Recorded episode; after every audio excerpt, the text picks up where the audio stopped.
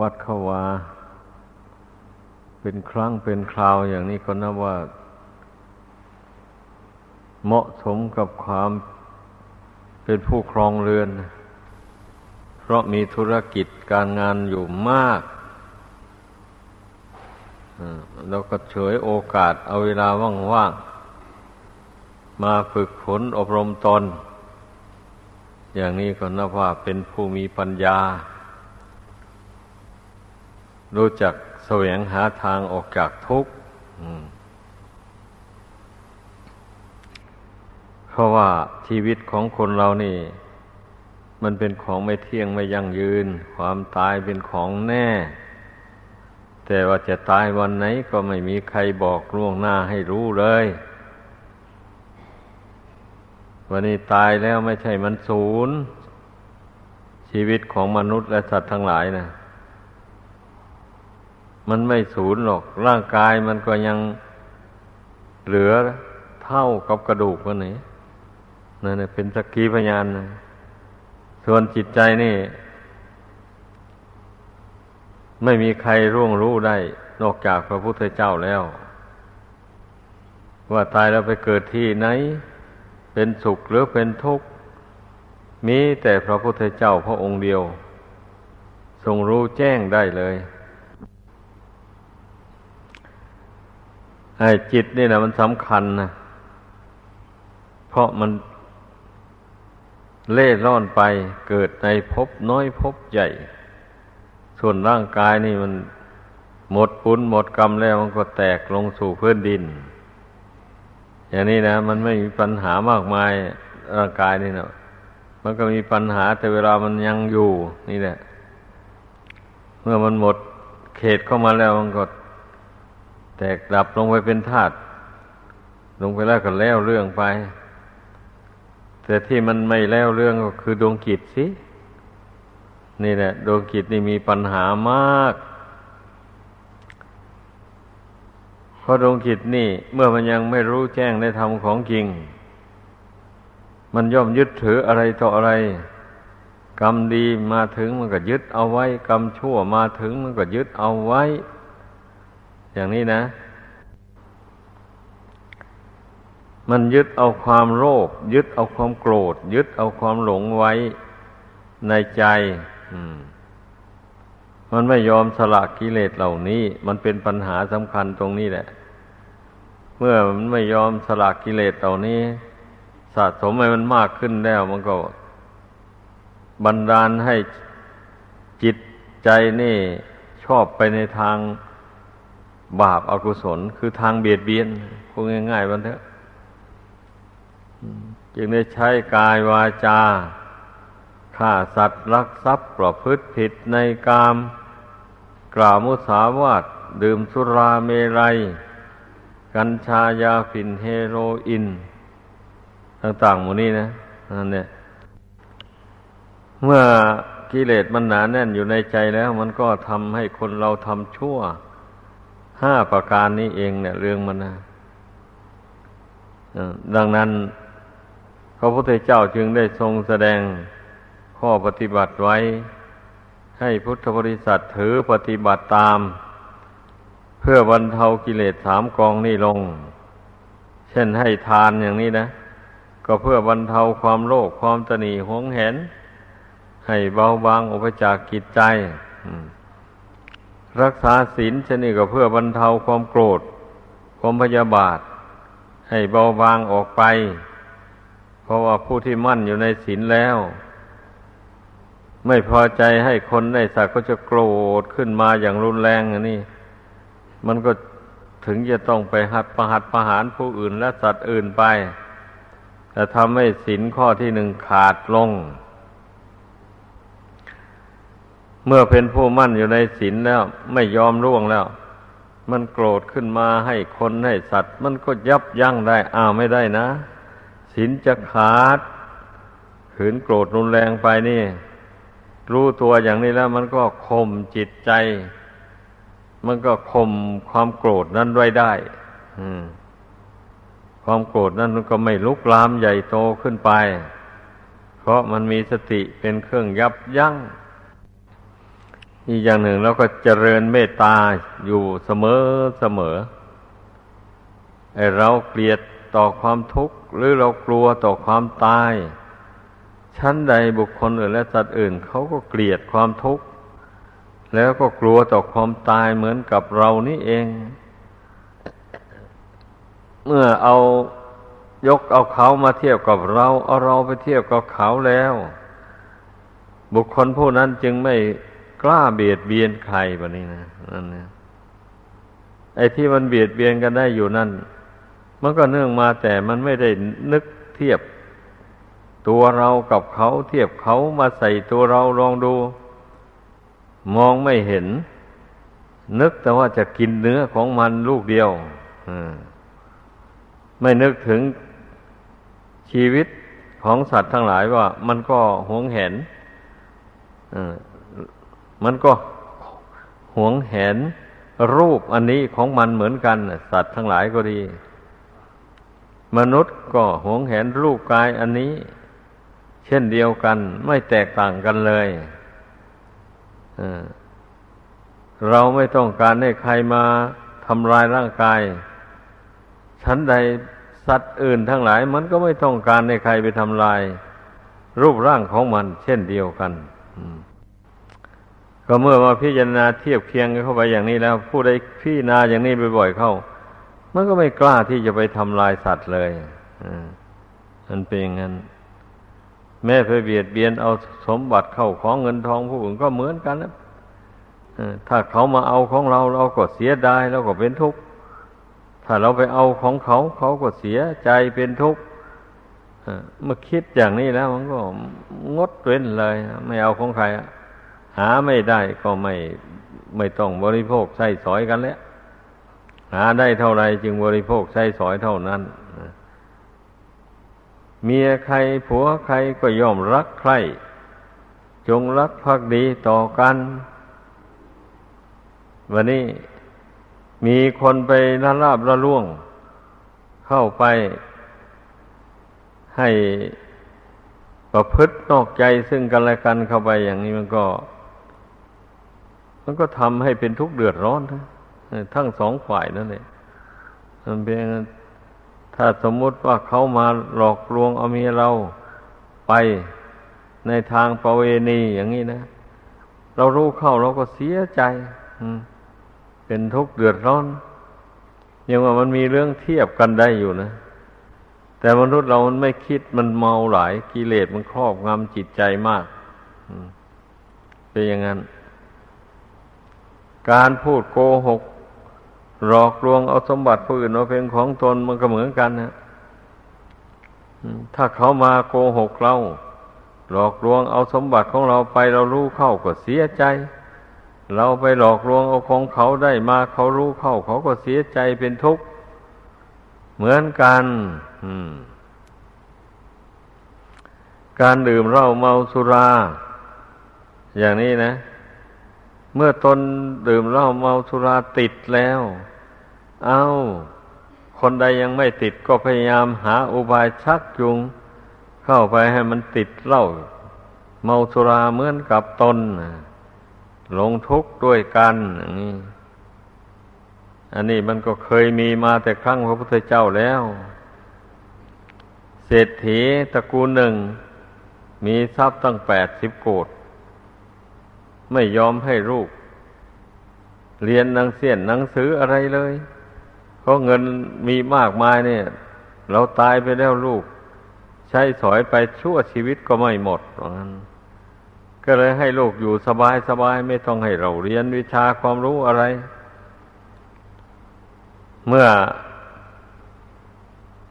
ลูกทั้งสองตระกูลนั่นนะฝ่ายหนึ่งเป็นลูกสาวฝ่ายหนึ่งเป็นลูกชาย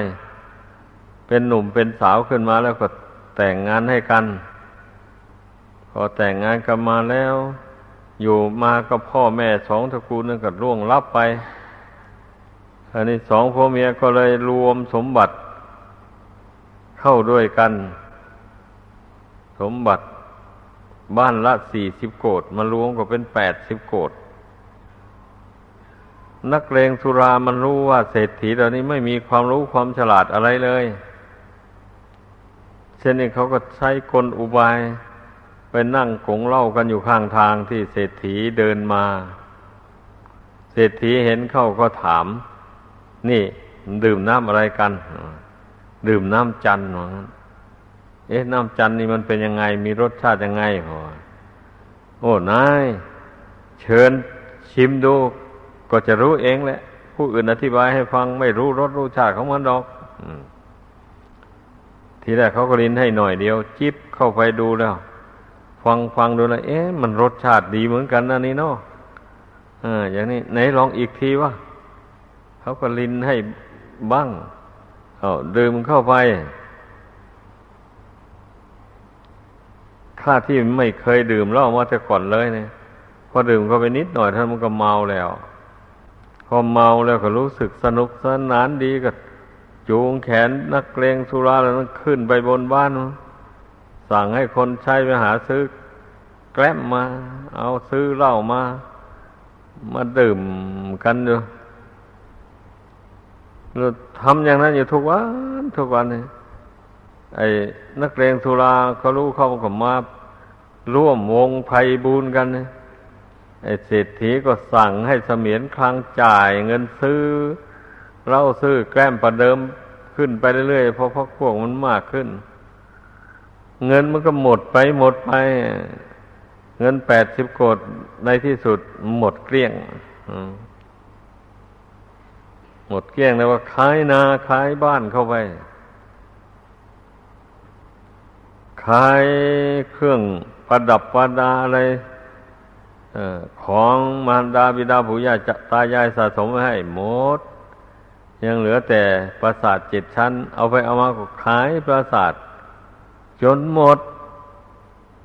ขายปราสาทแล้วไปดื่มเหล้าก็หมดพอหมดเงินแล้ววันนี้ก็ได้กะลาแล้วเที่ยวขอทานเขากินแล้ววันนี้วันหนึ่งจึงว่าเดินโซเซเข้าไปในวัดไปขอเศษข้าวบาทในวัดพระพุทธเจ้าเห็นอย่างนั้นจึงได้ทรงตรัสว่าดูก่อนภิกษุทั้งหลายสองผัวเมียเนี่ยเขาเป็นเศรษฐีชั้นหนึ่งแล้วนะทีแรกนะว่างั้นนะเขาเป็นเศรษฐีว่างั้นนะแต่ถ้าหากว่าเขาไม่ทำชั่วไม่ดื่มเหล้าเมาสุราอย่างนั้นแล้วเขาจะได้เป็นเศรษฐีชั้นหนึ่งเลยในปฐมวัยถ้าเขาได้ฟังธรรมคำสอนของพระพุทธเจ้าตั้งแต่ปฐมวัยตั้งแต่ยังหนุ่มนั่นเขาจะได้บรรลุอนาคามีผลแต่ที่นี้เมื่อเขาตื่นตัวกันในตอนวัยกลางคนแล้วเขาทำมาค้าขายไปเขาก็จะได้เป็นเศรษฐีชั้นสองถ้าเขาได้เข้าวัดได้ฟังธรรมคำสอนของพระพุทธเจ้าปฏิบัติตามเขาก็จะได้บรรลุสกิทาคามีถ้าอย่างนั้นถึงวัยแก่ชรามาแล้วเขารู้ตัวเขาละความชั่วเหล่านั้นเสียแล้วตั้งใจปฏิบัติตามคำสอนของพระพุทธเจ้าเข้าไปฟังธรรมเข้าไปหาเงินหาทองเข้าไปเขาก็จะได้เป็นเศรษฐีชั้น3พูดถึงคุณธรรมเขาก็จะได้บรรลุโสดาปัตติผล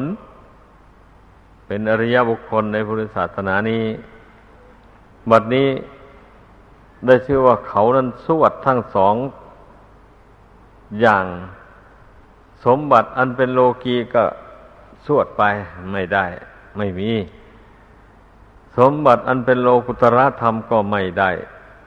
ชื่อว่าเขาขาดประโยชน์ทั้งสองทางเลยอันนี้ยกตัวอย่างแต่ครั้งพุทธเจ้าทรง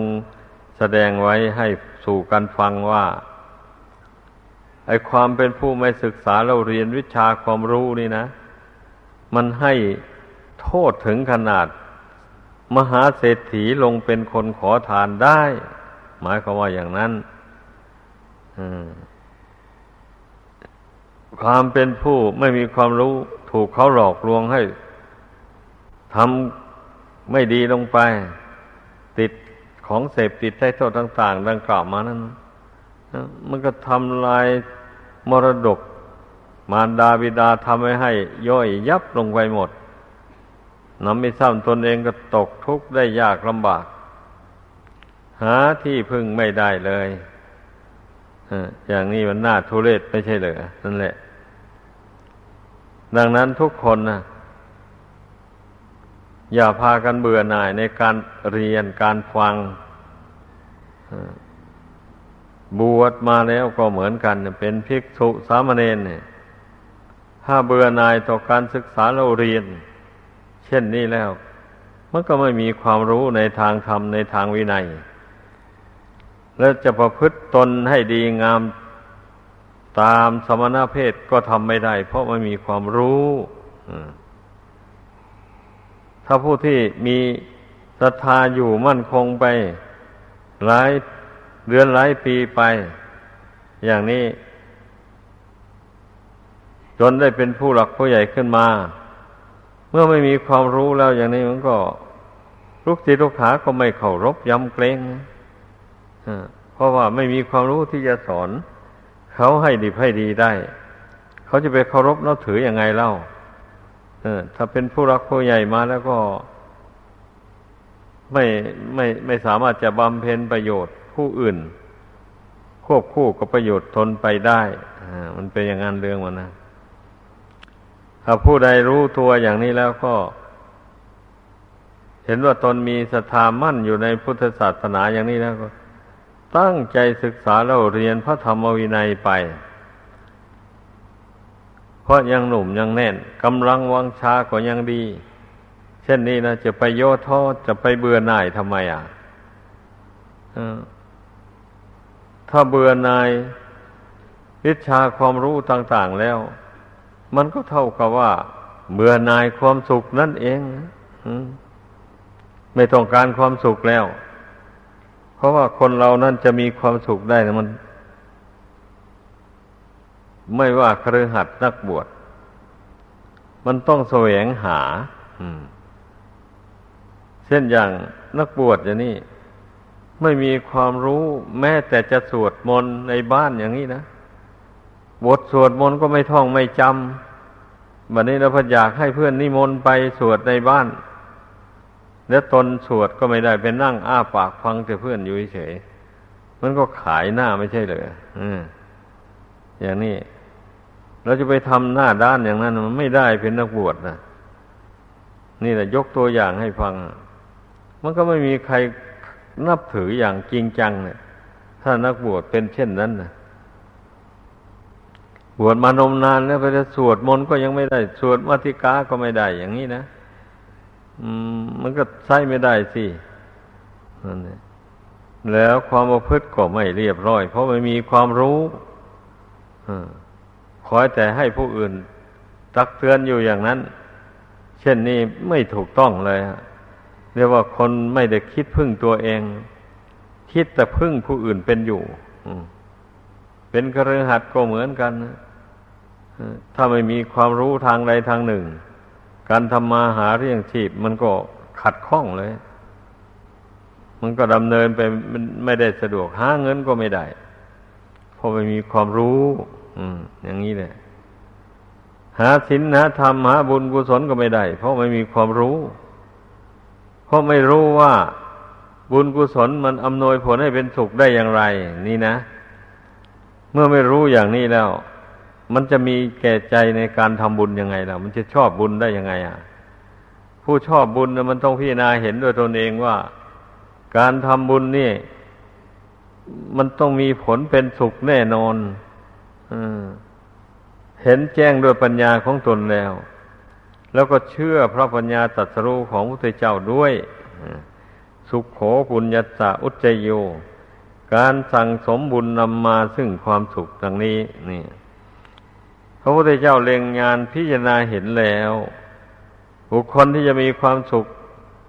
มากน้อยเพียงใดมันขึ้นอยู่กับบุญกุศลความดีที่บุคคลทำเท่านั้นเองเนี่ยพระองค์รู้แจ้งด้วยพระปัญญาแล้วบุญกุศลที่บุคคลทำแต่ชาติก่อนนู้นมันก็มาอำนวยผลในชาตินี้อย่างนี้นะ บุญกุศลที่บุคคลกระทำความดีในชาตินี้มันก็ติดสอยห้อยตามไปอำนวยความสุขให้ในชาติหน้าต่อไปพระองค์ยังเปรียบไว้ว่าบุญกุศลนี่บุคคลสั่งสมอบรมให้เกิดมีในตนแล้วเป็นของเบาที่สุดไม่ทำบุคคลใดให้หนักหน่วงเลยอุปมาเหมือนอย่างเงาติดตามตัวธรรมดาเงานี่ไม่หนักไม่หน่วงเลยคนไปที่ไหนเงาก็ไปที่นั่นติดตามไปอยู่นั่นอันบุญกุศลผู้บุคคลกระทำบำเพ็ญให้เกิดมีขึ้นในจิตใจของตนแล้วก็ยอมติดตามบุคคลผู้นั้นไปทุกแห่งทุกหนแม้ว่าละโลกนี้ไปแล้วบุญกุศลก็ไม่ทอดทิ้งก็นำดวงจิตไปเกิดที่สุขสบายต่อไปเหมือนกับเงาติดตามตัวพระพุทธเจ้าเปรียบเทียบไว้อย่างนี้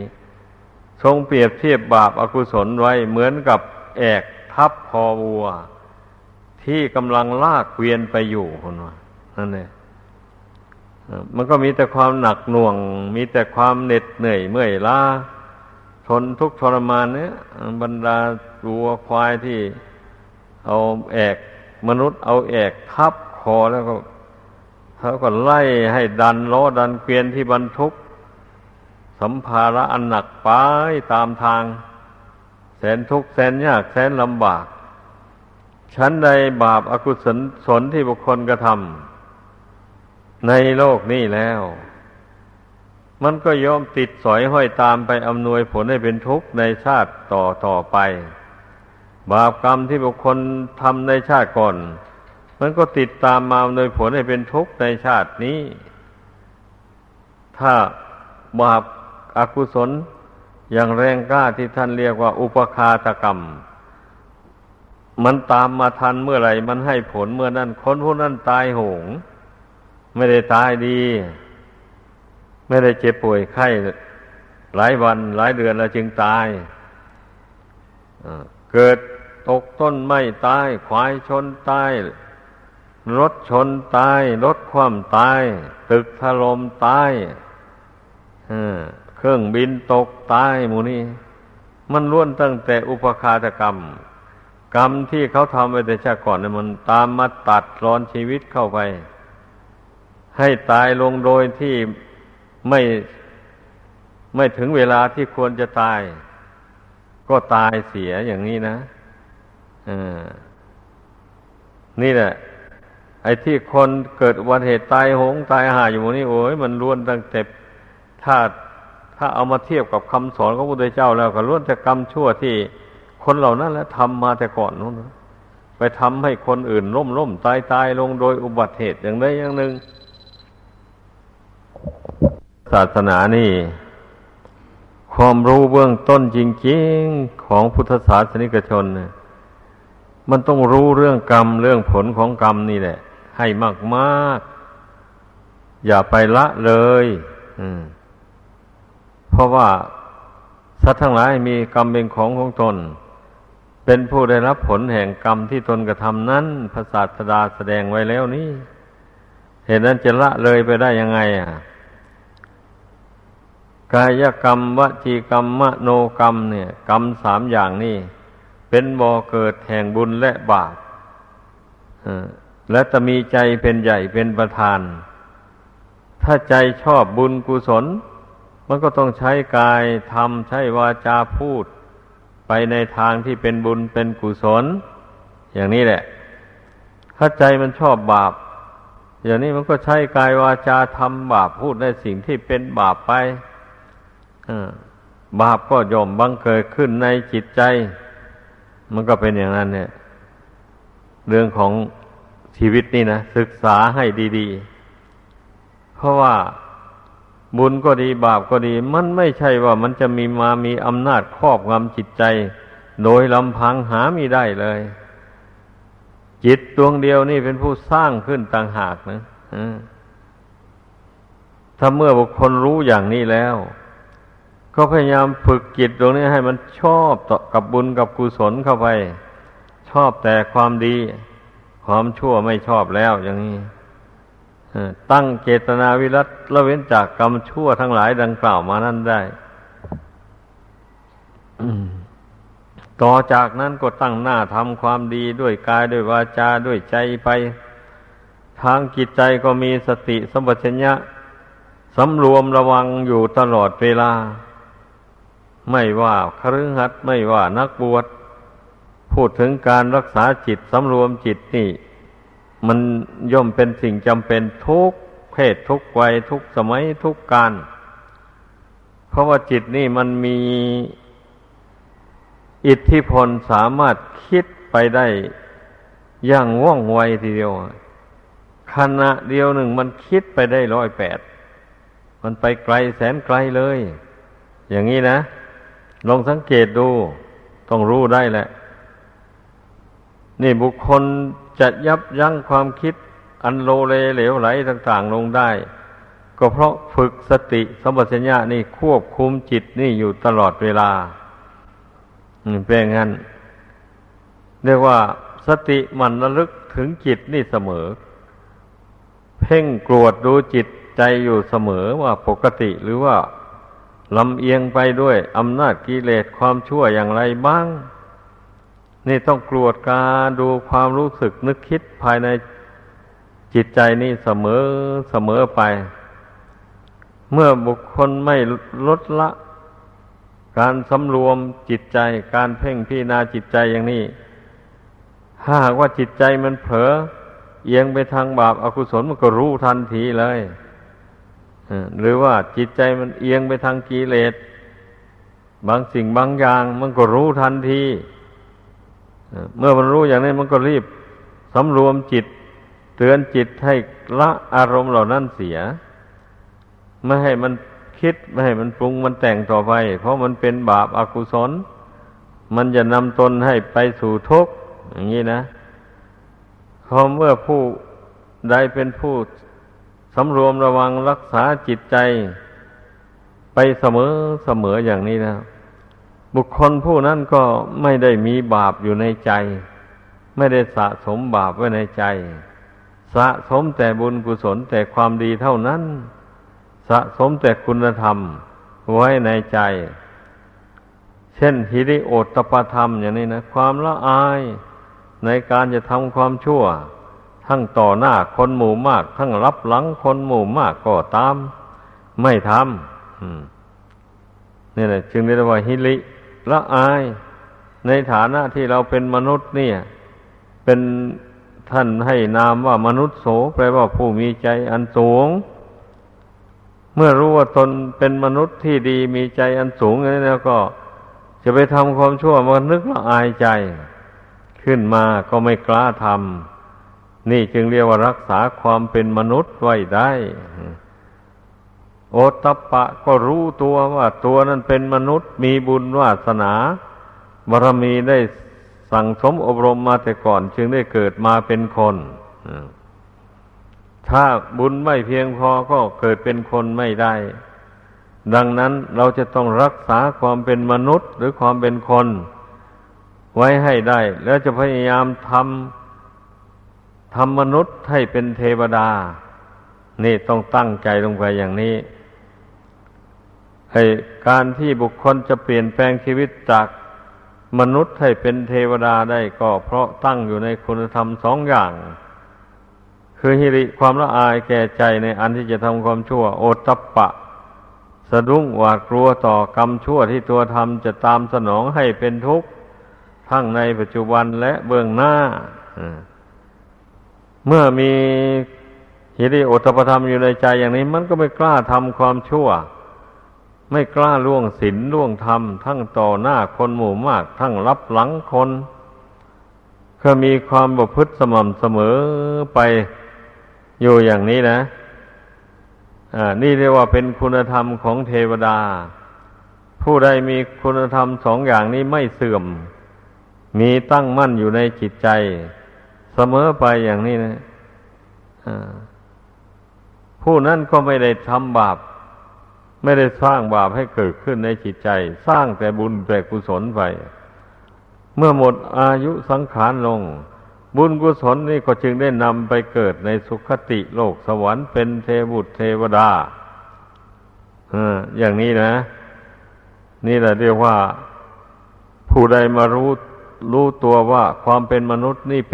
ป็นสิ่งประเสริฐสามารถบำเพ็ญบุญกุศลอำนวยผลให้เป็นสุขยิ่งขึ้นไปได้จนตลอดถึงพระนิพพานบุคคลจะบรรลุถึงซึ่งพระนิพพานได้ก็เพราะมาบำเพ็ญคุณธรรมอันเป็นมนุษย์นี่แหละมาได้เกิดเป็นมนุษย์ก่อนอย่างนี้นะเมื่อมาได้เกิดเป็นมนุษย์แล้วบางทีก็ได้ไปพบพระพุทธเจ้าบางชาตินะบางหรือไม่ได้พบองค์พระพุทธเจ้าก็ได้พบพระพุทธศาสนาของพระพุทธเจ้าเหมือนอย่างเราเกิดมาในชาติปัจจุบันนี้แหละเราก็ได้มาพบพระพุทธศาสนาอย่างนี้นี่ก็เพราะอาศัยบุญกุศลหนหลังนั่นแหละมันติดสอยห้อยตามมาพิจารณาให้มันรู้ให้มันเห็นอย่างนี้